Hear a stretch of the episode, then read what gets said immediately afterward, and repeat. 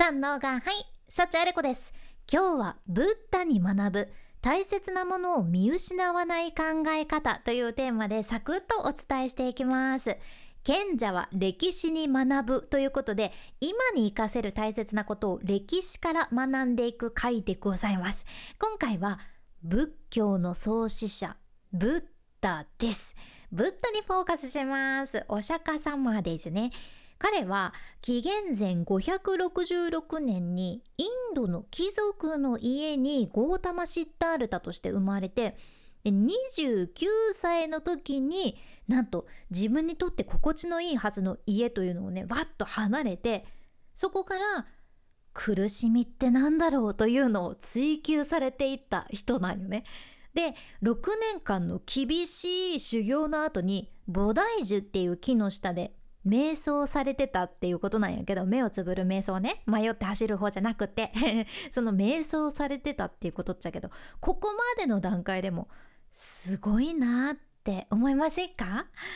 今とかってさ例えば高校の同級生が自分探しの旅に出てオーストラリアにワーホリに行ったらしいニュージーランドに留学しに行ったらしいとかってよく聞く話なんやけどなかなかね友達がやなんか今修行してるらしいぞとかそんでもって最近は菩提樹の下で目をつぶって瞑想してるらしいとかってなかなかな同級生だと思いませんか？あんまりあんまりというかめったにいないと思うよね。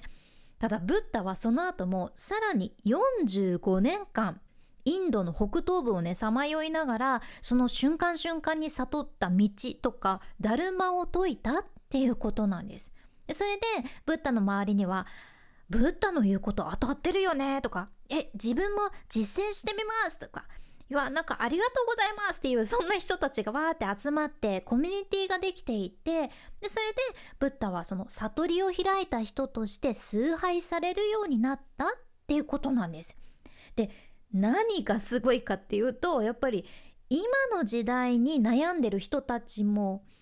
そんな人たちも救っちゃうような言葉を今もたくさん残されていてずっと人気だからなんですよ。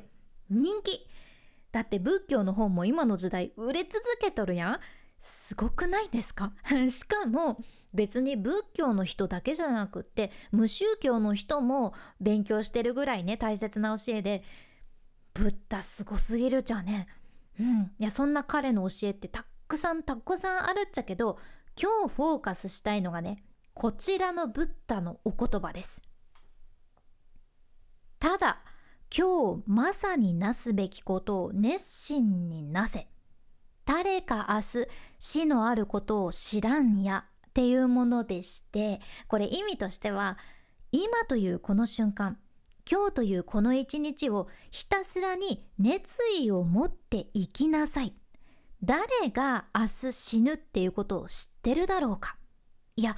誰もわかんないよねっていう話じゃん。そうなんです。仏教では人生は生と死生きることと死ぬことの繰り返しで私たちの目標というのはその苦しみのサイクルから解放されることだと考えられてるそうじゃん。やけん基本的にブッダは楽に生きようやって。人生どうやってもみんな苦しいものなんだから苦しむのやめて楽に生きやーって言ってるわけなんですよ。ただ今を生きる私たちの大きな問題が一つあってそれがね私たちって自分には時間がいくらでもあるって考えてしまう傾向があるんよね。今聞いてくださっているあなたも。そうじゃないでしょうか。私はめちゃくちゃそうなんですよ。うーん明日があるから明日から運動始めようっととか明日お母さんに電話しようっととか大事なことだけどうーんまあ今はいいや明日伝えに行こうっととかさまあ人生長いしいつでもいいや今度でいいやもうなんなら来年再来年でいいやとかってそういう感じで思っちゃうんやけど本当はもうこれ当たり前だけど時間っていくらでもはないんよね。時間には限りがあるじゃん。私たちはこの現実とちゃんと向き合う必要があるんですよ。もし毎日毎日毎日毎日今日が人生最後の日になるかもしれないっていうことを思ったら私たちも毎日もっと一生懸命に生きることができて誰とでも仲良くできるはずやし今日できることをちゃんとやれるしそんな一日を過ごしたらさもう夜は「わあ今日一日精一杯生きたな」っつって でそれを自分で実感してゆっくり眠れるっていうことじゃんね。確かにもし今日が人生最後っていう風に思ったらさなんか例えば友達とちょっと喧嘩しとっても仲直りしとこうかないや今改めて感謝を伝えておきたいなとかってなると思うし明日が保証されてないからこそ今日やっておこう今日やってみようって思えるはずなんよね。だからこそそのよく聞く今ここにいる今ここにいるという状態というのがめちゃくちゃ大切になってくるんですよ。食べている時は食べる。仕事の時は集中して仕事をする。車を運転してる時は車を運転する。本を読む時はただ本を読む。誰かと一緒にいる時はその一緒に過ごす誰かとその一緒に過ごす瞬間を楽しむっていう普通のことなんやけどでも多分現代の私たちって特に食べてる時はスマホを見ながら食べるとか仕事の時もなんか別のことに気を取られながら仕事するとか誰かと一緒にいる時も明日の仕事のことを考えちゃってたり何か別のこと考えながらネットのこと考えながら一緒にいるとかうん。その人ではなくてネットの中の人と向き合ってたり別のことに心が支配されてたりそんな中で別のことするとかあると思うじゃん。うん。ただこれ今日がもし最後って思ってたらありえないはずなんよね。やっぱり心のどこかで明日は必ず来るしとかまだまだ時間はあるしって思ってるからこういうことが起こるわけでうんいや実はね私昨日夫と外で夜お月見しようってなってたんやけどいや月がねめちゃくちゃ綺麗やったじゃん。で私それを動画に撮影して動画として収録してインスタのストーリーズに投稿しようって思ったんよねフォロワーさんも私の家族もその月を見て楽しめるからいいなと思って撮影してたんやけどさふと今自分の目で見るこの月って楽しめてるかなって思ってね。うん。いや私こういうのが結構あって夫から散歩に一緒に行こうって誘われても仕事が終わってないからいやー行けないかなってすぐ言っちゃうしお散歩に行ったら行ったでね。あーちょっとこのあと夜ご飯のためにこれしてあれしてあそのためにあと買い物行ってあその後あそこ掃除してとかいろいろ考えちゃって 夕日が見えるすごく綺麗な海辺を歩いててもそういうこといろんなこと考えちゃってるからもうね絶対私今ここにいない っていう感じ。今ここにいるっていう状態すごく大事なの。で私今絶対ここにいないっていうことになっちゃってるんですよ。あなたもそういうことないですか？うん。でもそうやって今この瞬間とか今目の前にあること目の前にいる人とかじゃなくってさ別のことにとらわれて過去の